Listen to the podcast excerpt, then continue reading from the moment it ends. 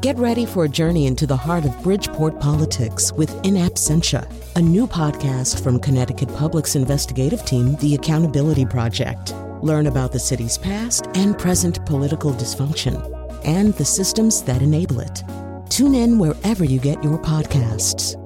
Funding provided by Francisco L. Borges and the Melville Charitable Trust. Once one of the biggest companies in the world, New England based General Electric is facing big challenges. It's not the strongest that survives, it's not the smartest that survives, it's the one that adapts to change. And that's true of corporations for sure. And you see it even with the mightiest. From the New England News Collaborative, this is next. Speaking of adapting to change, we'll explore new techniques in aquaculture. It allows them to be lobster fishing at one time in the day, and then with maybe a half an hour's difference, they can be scallop farming. And so that's flexibility right there. And we'll visit a delivery room where new parents and doctors are working as a team to reduce C sections. I would love women everywhere to be able to come in and have a safe birth and a healthy baby. If someone said, Why are you doing this? That's why I'm doing it. Plus, we'll learn about a murder in New Hampshire that's changed the way that cases are investigated. I mean, this is the biggest step forward for solving crime since the discovery of DNA itself. It's next. Next is powered by the New England News Collaborative, eight public media companies coming together to tell the story of a changing region, with support from the Corporation for Public Broadcasting. I'm John Dankosky. Thanks for joining us.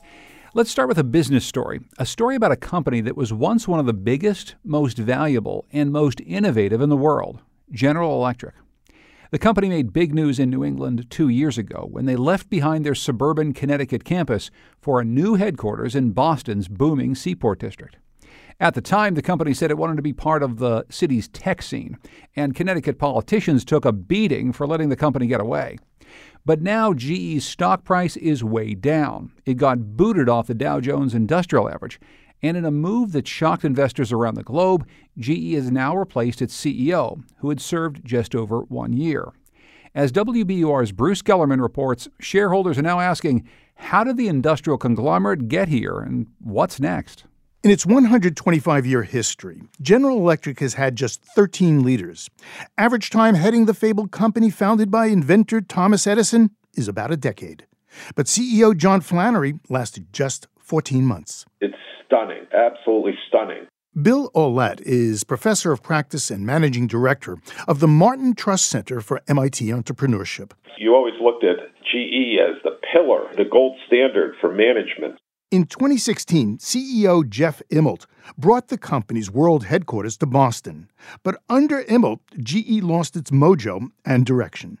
His promise of turning the conglomerate into the world's first digital industrial company failed. John Flannery, a 30 year GE veteran, took over. He inherited a diverse mix of companies that was hemorrhaging cash.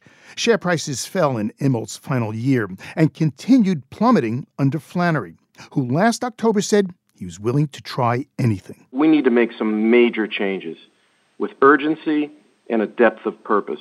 Everything is on the table, and there have been no sacred cows.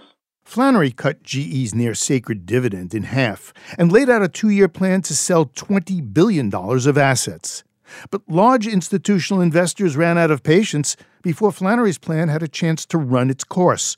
Again, MIT's Bill Aulet. It's not the strongest that survives, it's not the smartest that survives, it's the one that adapts to change. And that's true of corporations for sure.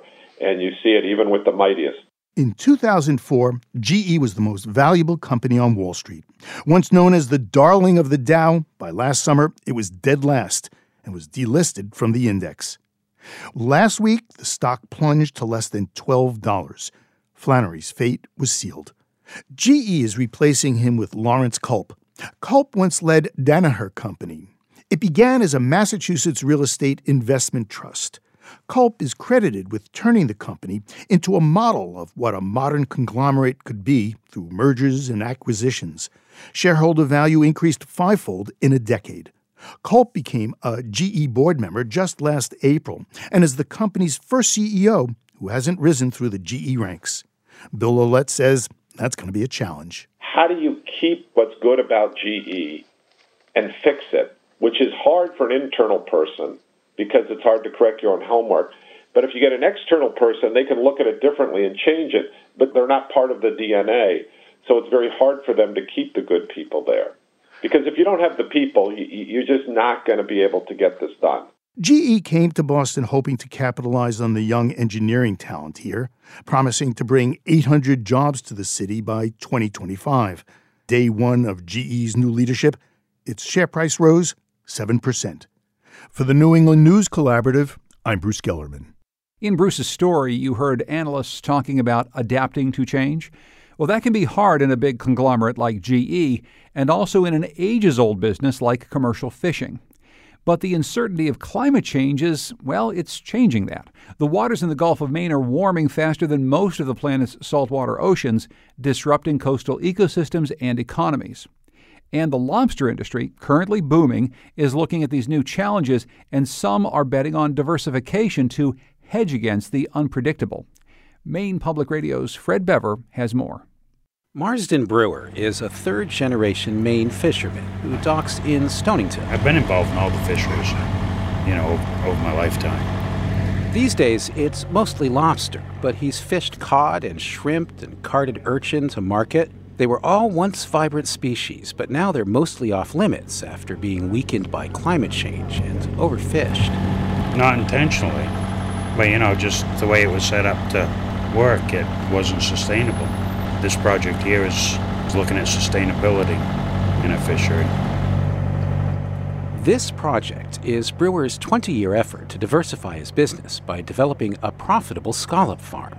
He used to scatter baby scallops in the bay, then drag up the adults from the seafloor a couple years later. Success was limited, though. So now, from his 38 foot lobster boat moored more than a mile offshore, Brewer is experimenting with methods from Japan, where scallop farming is a long tradition. Brewer, son Bobby, and Dana Morse, a marine extension agent with the University of Maine, winch up from the depths a long rope strung with 12 foot tall, dark mesh bags. The collapsible bags are partitioned by horizontal shelves, giving them the look of a giant Japanese paper lantern. Inside, each level holds 20 or so squirting scallops. Dana, come take a look at these. This has got a lot of crap on them. Holy moly. Those ones there came from across the bay, I'd say. Yeah. The, I mean, the nets are in fantastic shape and the scallops look awesome. Yeah. Brewer first netted these scallops two years ago when they were in their free floating larval stage, known as a spat. The boat's crew carefully measures their growth. 63, 68. They're more than two inches wide now, not quite ready yet for market. Extension Agent Morse first visited Japan 20 years ago to check out scallop systems there, and he's been back since, towing along fishermen like Brewer. Now, Morse says the brewers are leading the way for other lobstermen looking for affordable ways to diversify. The handling system that Marsden and Bob have put together is fabulous because it allows them to be lobster fishing at one time in the day and then with maybe a half an hour's difference they can be scallop farming. And so that's flexibility right there. So it's really cool to see that stuff in action.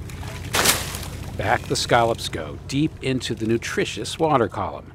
Brewer expects to sell tens of thousands of them this winter and to fetch upwards of a buck fifty each wholesale.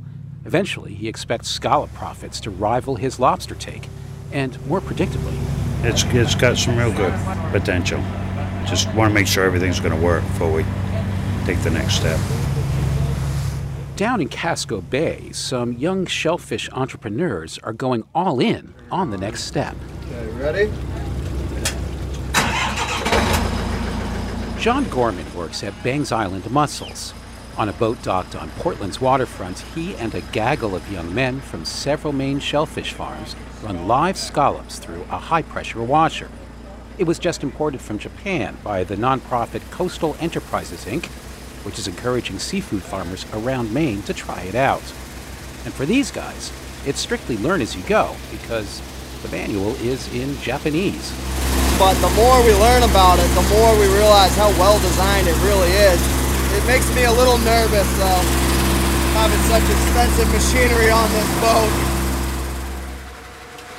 On the wharf, the scallops are sorted and clipped into a metal conveyor belt to be met by an automated drill that punches tiny holes through their squared off corners, known as the ears. Nate Perry of the Pine Point Oyster Company fine tunes the drill. So it's very, very precise. Once you're really dialed in, I mean, you can turn the speed up and just, you can't keep up with it almost, you know? Next, the men thread plastic pins through the scallop's newly pierced ears, then string them on a rope to be sent back to the sea. The Japanese technique is called ear hanging. Back at the washer, 30 year old John Gorman says new technologies that save time processing scallops and other marine crops promise a bright future for aquaculture in Maine. Part of the new, new industry, you know, I see a lot of growth, and you never know. We're going to be doing scallops, and then we'll be back to mussels, and then in the springtime and the fall, we're into kelp. It's, it's fun. And Gorman and a growing number of would be scallop farmers are hoping profitable. For the New England News Collaborative, I'm Fred Bever in Portland, Maine. That story is part of a series, Aquaculture's Next Wave. You can see more of Fred's reporting, including videos of scallop farming, on our website, nextnewengland.org.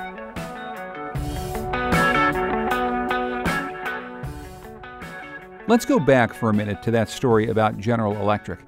That company got big incentives, about $120 million from Massachusetts, $25 million from the city of Boston, to move its headquarters from Connecticut.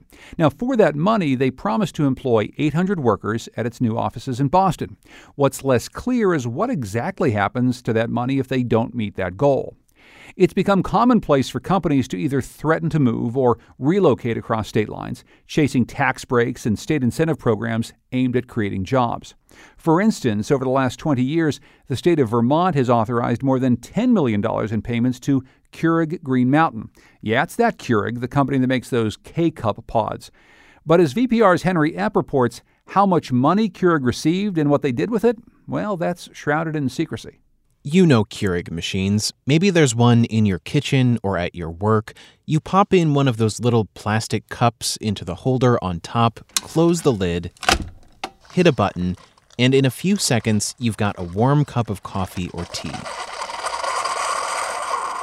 This company started out as a small coffee roaster in Vermont, but about 10 years ago, its products got really popular, and that meant big profits and major growth.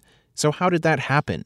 A lot of factors, including money from the state of Vermont designed to create jobs. Most of it came from a program called VEGI, and I'm not talking about carrots and broccoli. VEGI stands for Vermont Employment Growth Incentive. Here's how VEGI is supposed to work the state promises to pay back a company like Keurig after it can prove that it created jobs or made investments. Keurig has been approved for the most money of all companies that have become eligible for the payments.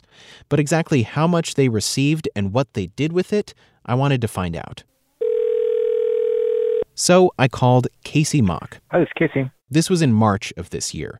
At the time, Mock was the head of the Vermont Economic Progress Council, the board that calls the shots, read, decides who gets the money for the VEGI program. To have that information and by connection the jobs associated with that information publicly available would present a problem. Mock quickly told me that there's a state law that prevents him from telling me how much money the state gave to Keurig or what they did with it.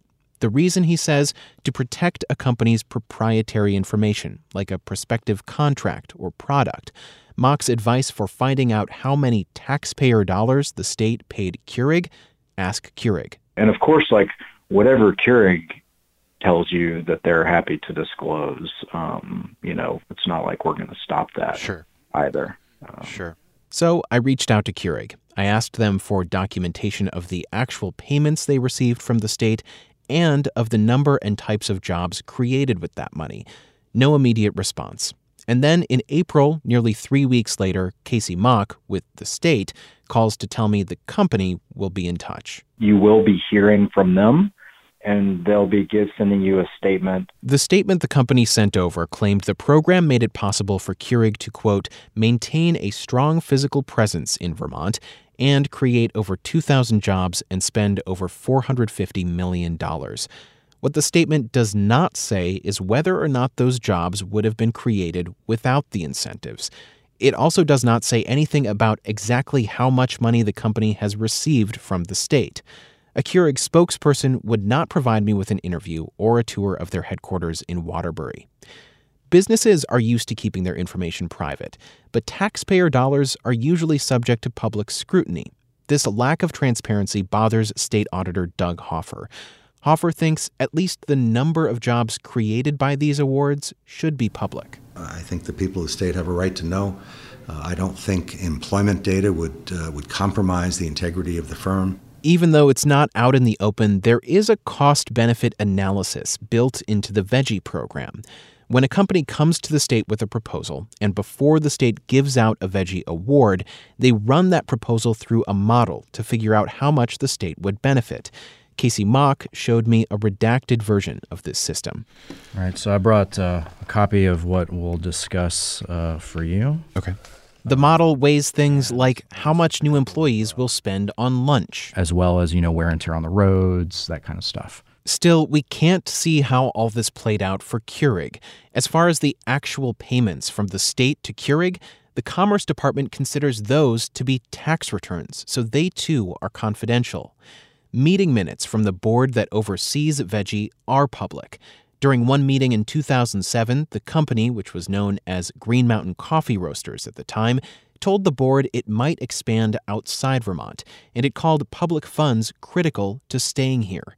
I'd hoped the meeting minutes would reveal how much money was spent and on what. But every time the board actually discussed whether to approve Keurig for a VEGI Award, that appears to have happened in executive session, meaning there's no public notes of what was said. The next question is what has the state gotten for all of this? It's supposed to create jobs and therefore money for the state, but while Keurig clearly grew in Vermont, not all those jobs stuck around. Waterbury based Keurig Green Mountain says it will cut approximately 200 jobs in Vermont. Since 2015, Keurig has laid off at least 455 workers in Vermont, including 35 as recently as May. I figured at the very least I could compare the number of people Keurig has employed over time to try to track the impact of the state funds that way. But Dirk Anderson, the general counsel for the state's labor department, says even that's not possible. That information is considered confidential. Over this past winter, Keurig announced they're merging with Dr. Pepper. And in June, the state stopped paying out installments of one of the company's VEGI Awards because the company's workforce dropped so significantly, according to a state report. But Keurig Dr. Pepper is apparently not done using the VEGI program. Last year, a company called Bedford Systems applied for a $1.2 million VEGI Award. That business is attempting to create a home beverage making system for alcoholic drinks. It's a joint venture of Anheuser-Busch and Keurig. For the New England News Collaborative, I'm Henry Epp. Coming up, we'll visit a delivery room to hear a new C section reduction program in action. It's next.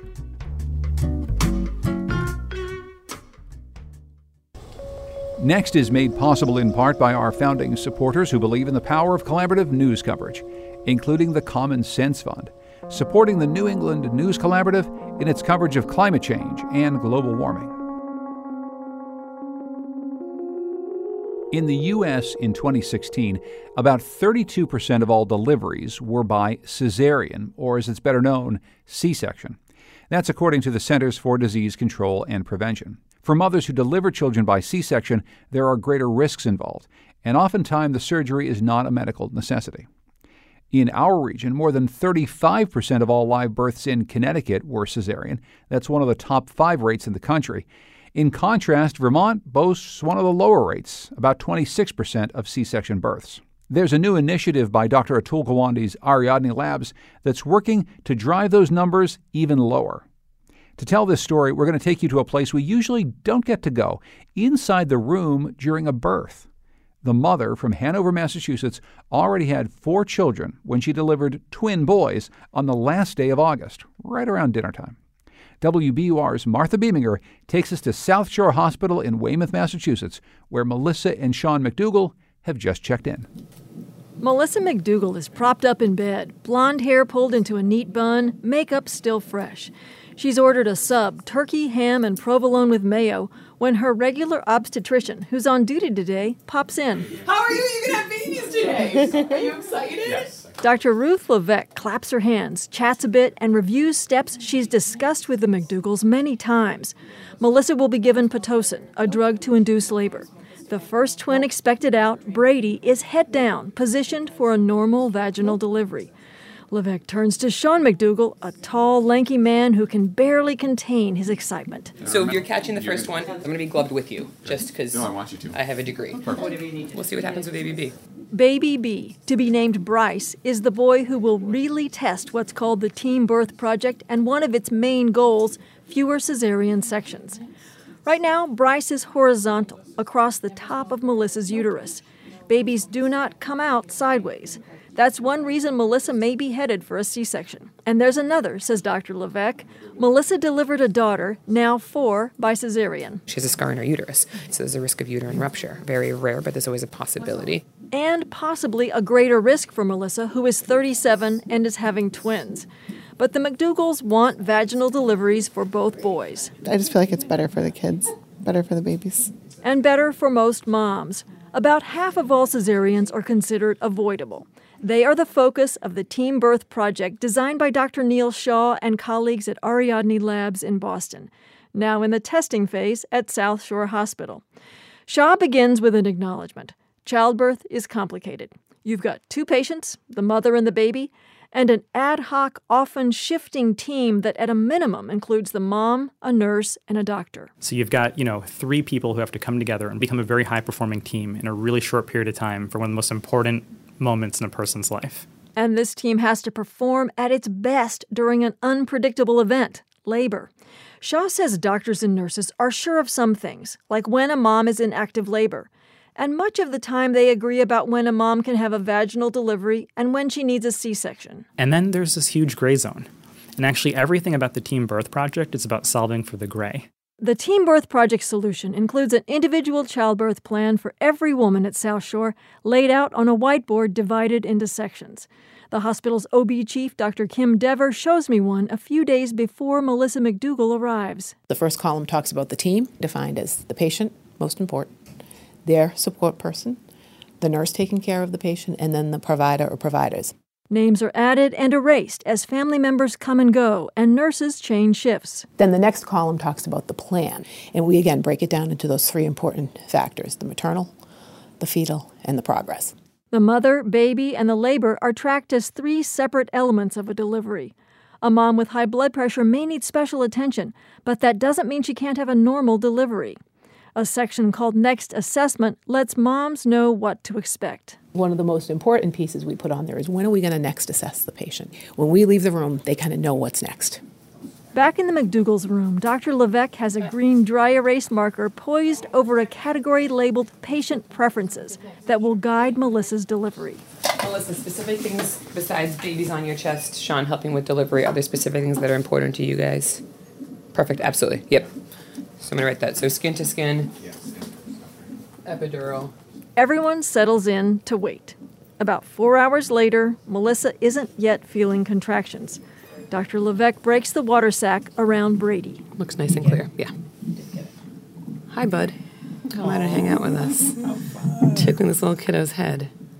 Whenever you start getting uncomfortable and you think you want an epidural, we'll do an epidural at that point. An epidural is Melissa's preference, but it's her doctor's too. In fact, they insisted that Melissa agree to be numbed from the waist down if she wants to deliver Bryce vaginally.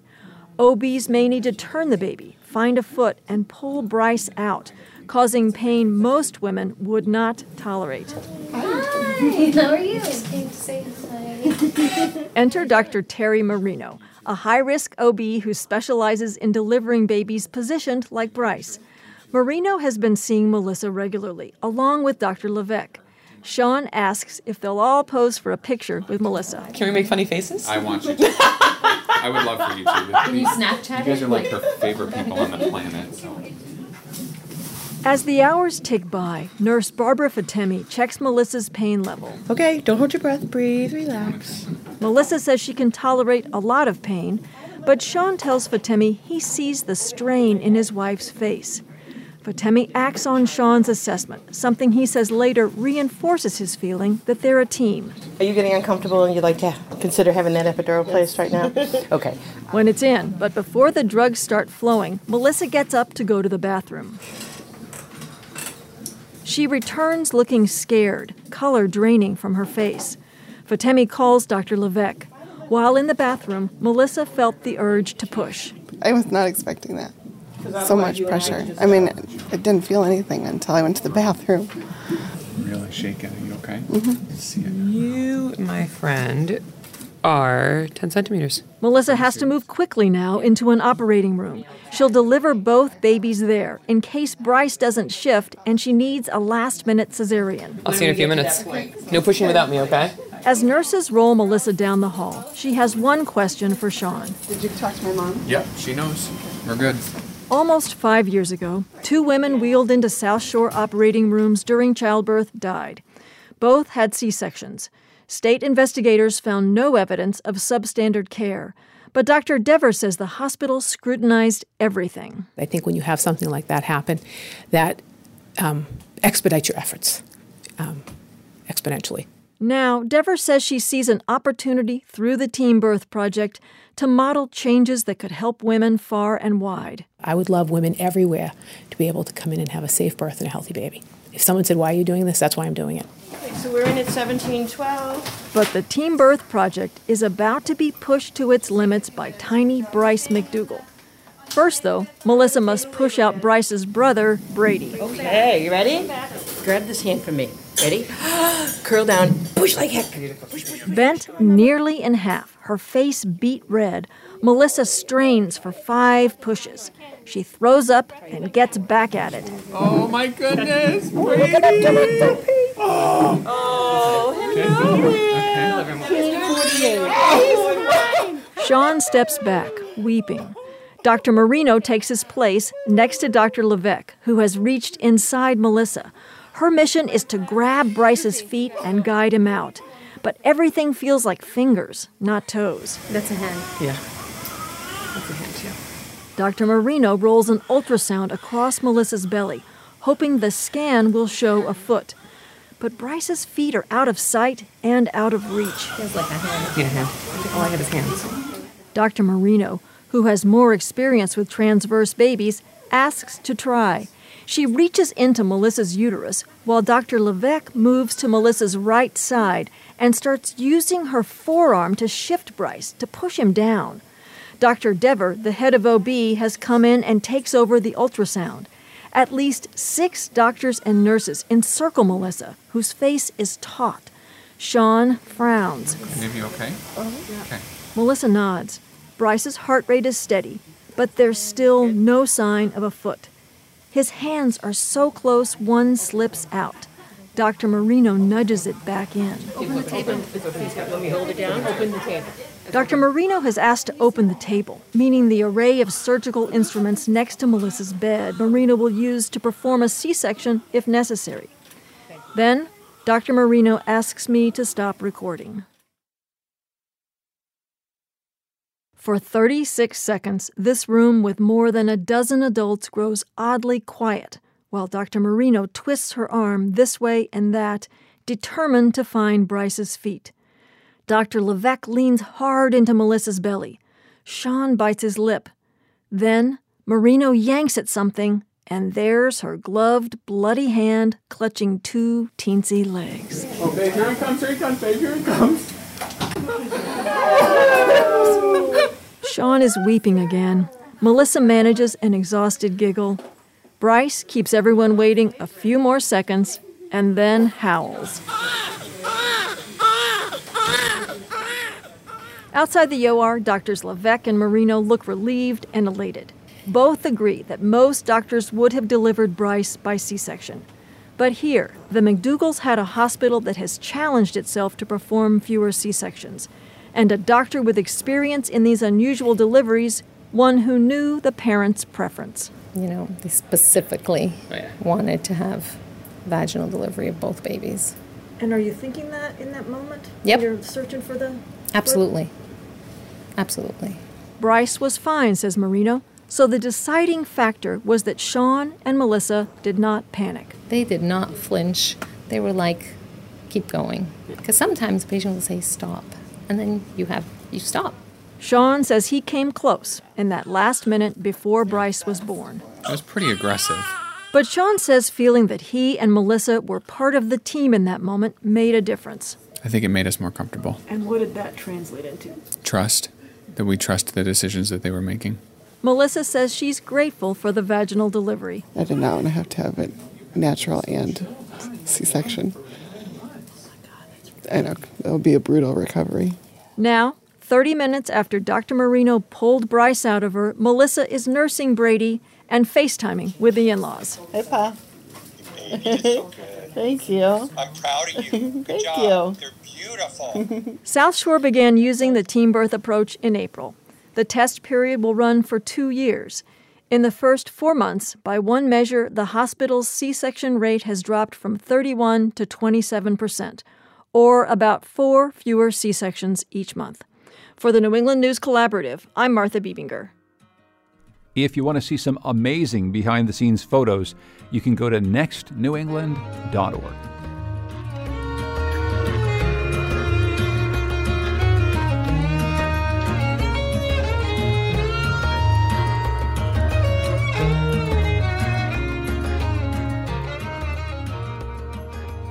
The rate of uninsured people in small towns and rural areas is higher than those in more populated cities.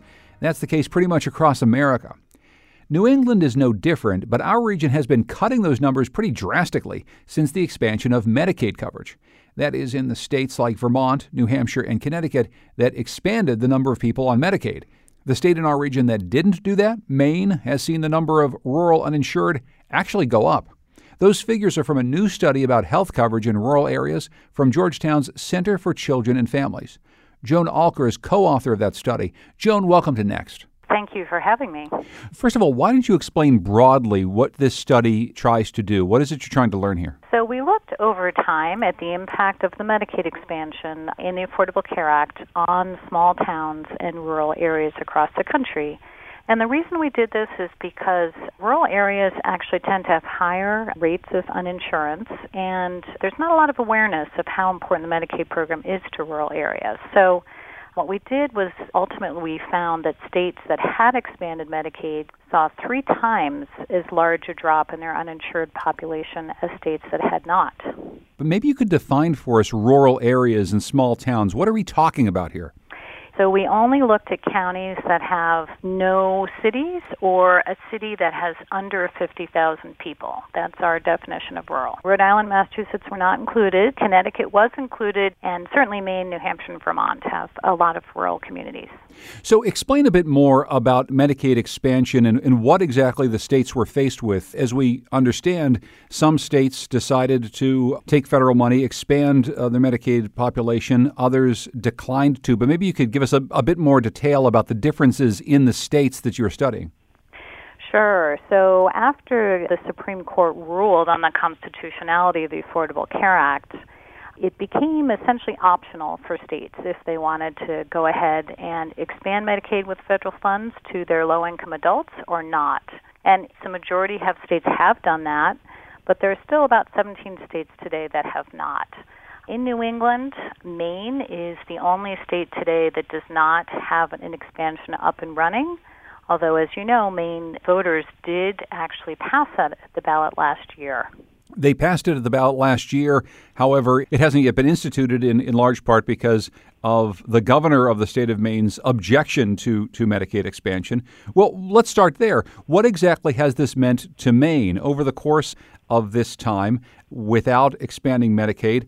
How have the residents of Maine, specifically in rural areas, how have they done as far as access to health coverage?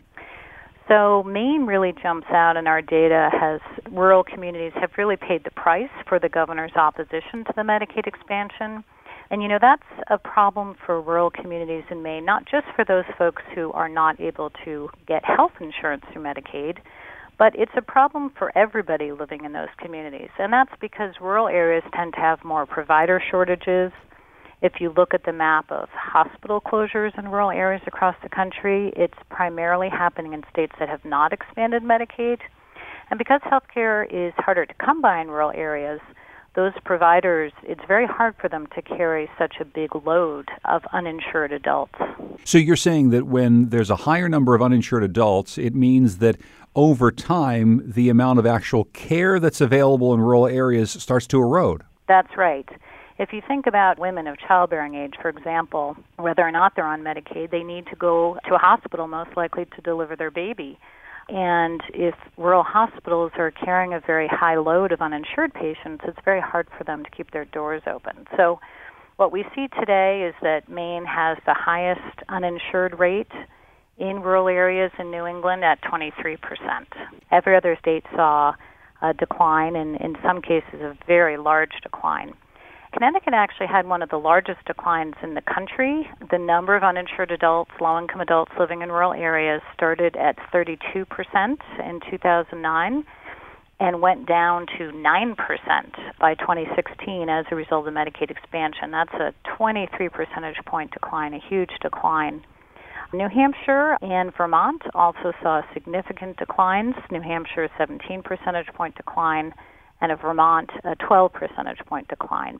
I'm wondering what you can tell us specifically in these rural areas that you studied about access to health insurance actually meaning access to care, actually meaning access to better healthcare results, because that's the end goal, right? Is to make sure that we have a healthier rural population.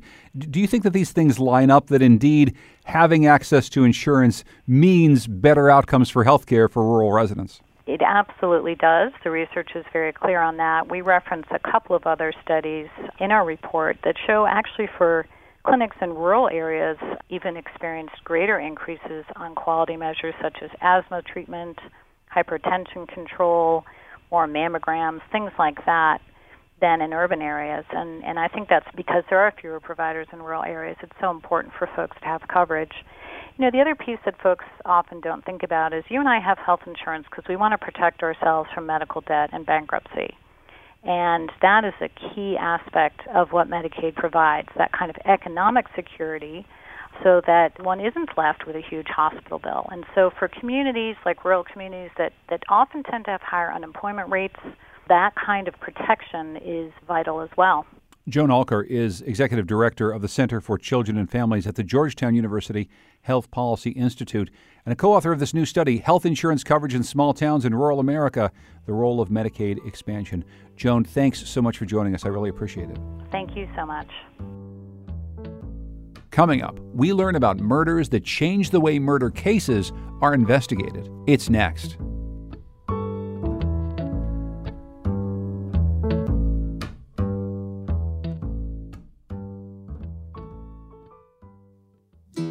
Next is made possible in part by our founding supporters who believe in the power of collaborative news coverage, including the John Merck Fund, supporting the New England News Collaborative in its coverage of climate and clean energy.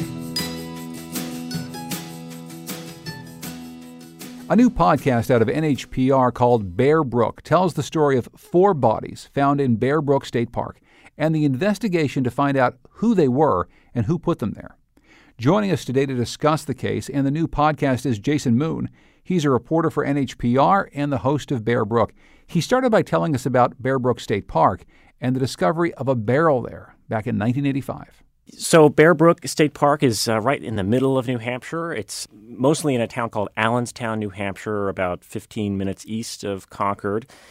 And inside the barrel uh, was a pretty grisly discovery. It was two bodies, two murder victims. One was an adult female, estimated to be in her late 20s, and the other was a girl child, maybe nine or 10 years old.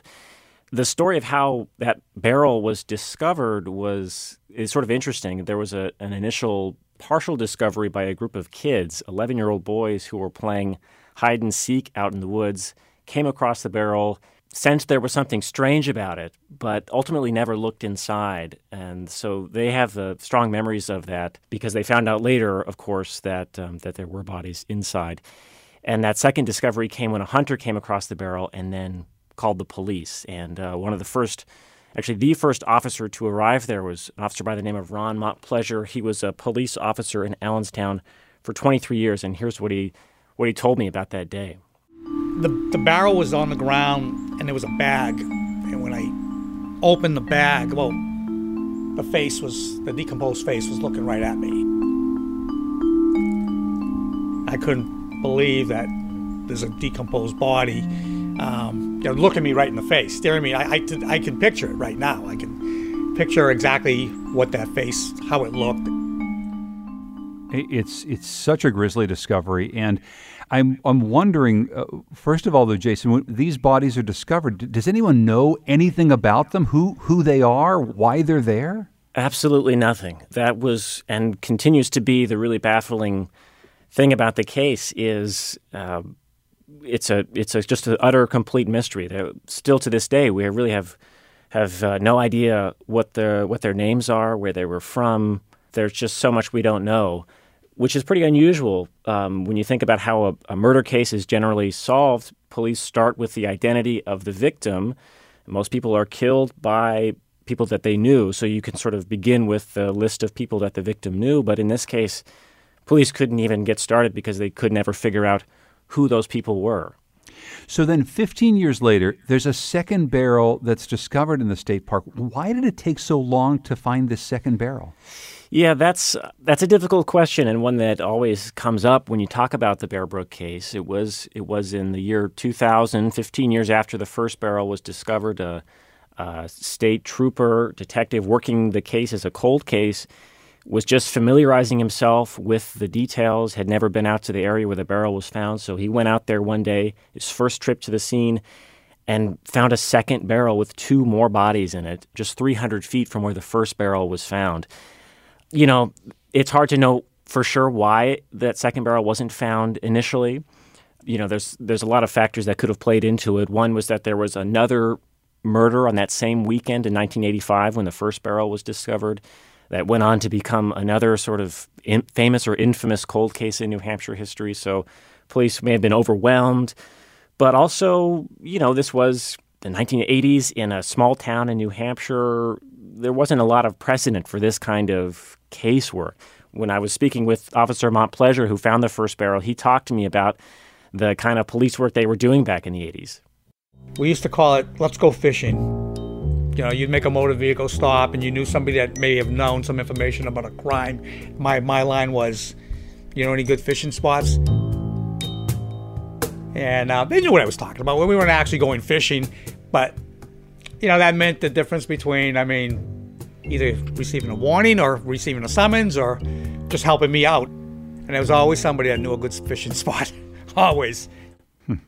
So he's he's describing the the ways in which they they did investigations at the time. It doesn't sound as though this was a, a team of people who were well tasked with uh, with investigating the type of murders that that we saw there. Perhaps not. Although, you know, I do think it's worth saying that other investigators over the years took their own cracks at this case and failed just as just as well. So, you know, there's something to be said about the way this case was initially investigated, and there's also a lot to be said about just how baffling and, and uh, mysterious it has been from from the beginning, from 1985. But but you say that this case it did change the way that murders would be investigated from from that time forward. Why is that? Tell us more about that. Yeah, and that that's really what most interests me about the story personally is is the way that this case was solved, or, or I should say, partially solved. We still don't know who the victims are, but we do know a lot, including who killed them, or, or at least police believe they have a really good idea of that. And that was because of this new technique, new forensic science technique that's based on genetic genealogy. And listeners may have heard the news earlier this year about the Golden State Killer arrest in that case. And that's the same technique. The, the investigators working the Golden State Killer case were inspired by the use of the technique on the Bear Brook case. And so it's a really fascinating and remarkable use of public DNA databases where people have been spitting into tubes and mailing them into companies like 23andMe and Ancestry.com.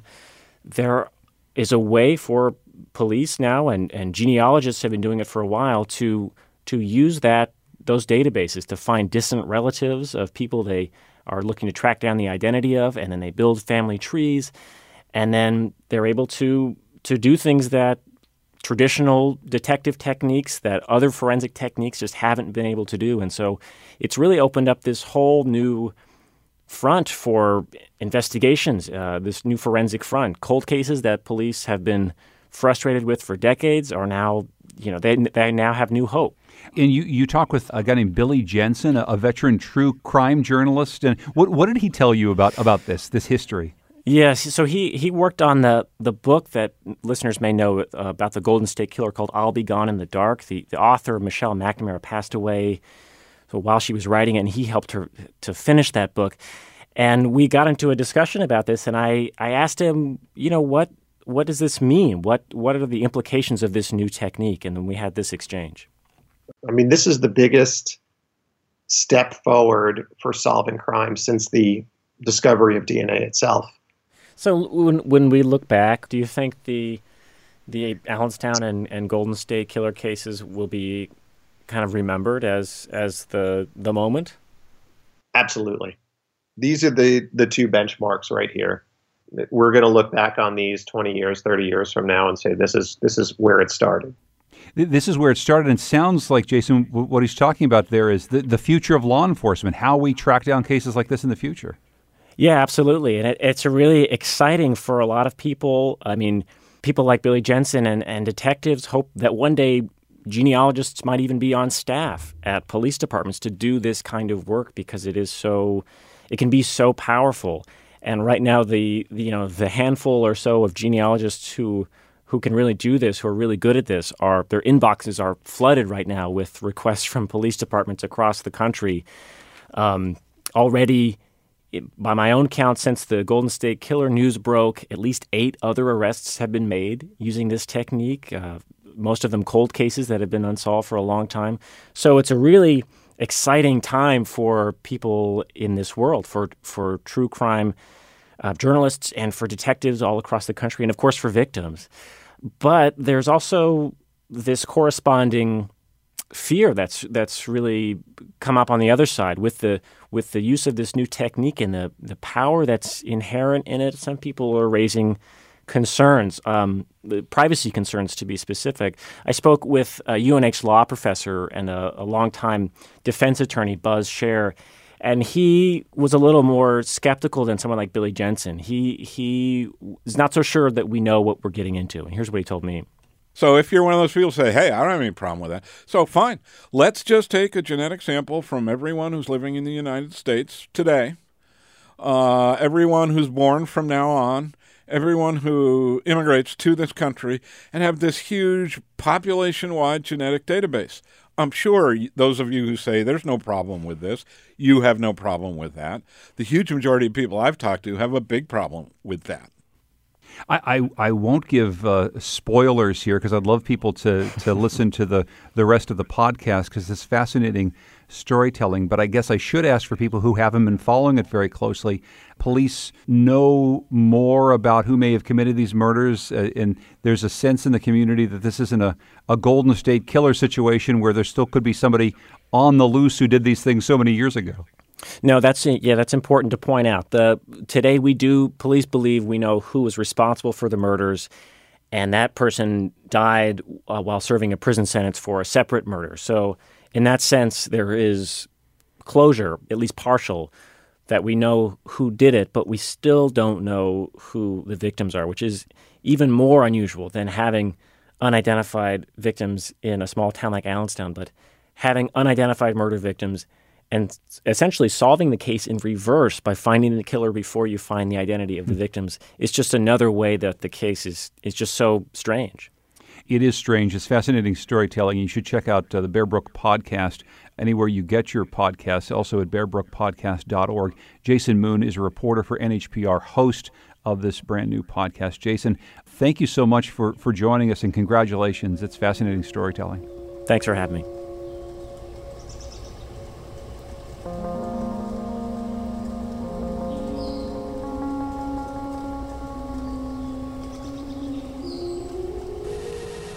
You can find our show wherever you get your podcasts. If you like what you hear, you can be sure to rate it and review it on iTunes. Thanks. You can also follow Next on Facebook and Twitter at Next New England. Our show is produced by Lily Tyson. The executive producer is Katie Tolarski. The digital producer is Carlos Mejia. Our theme music is by composer Todd Merrill. You can hear more of his music at toddmerrill.com. Thanks also to Goodnight Blue Moon for their song New England. The New England News Collaborative is funded in part by the Corporation for Public Broadcasting, with support from Douglas Stone and Mary Schwab Stone through the Smart Family Foundation of New York and the Melville Charitable Trust. It's powered by WBUR Boston, Vermont Public Radio, New Hampshire Public Radio, Maine Public Radio, Rhode Island Public Radio, WSHU Public Radio Group, New England Public Radio, and Connecticut Public Radio.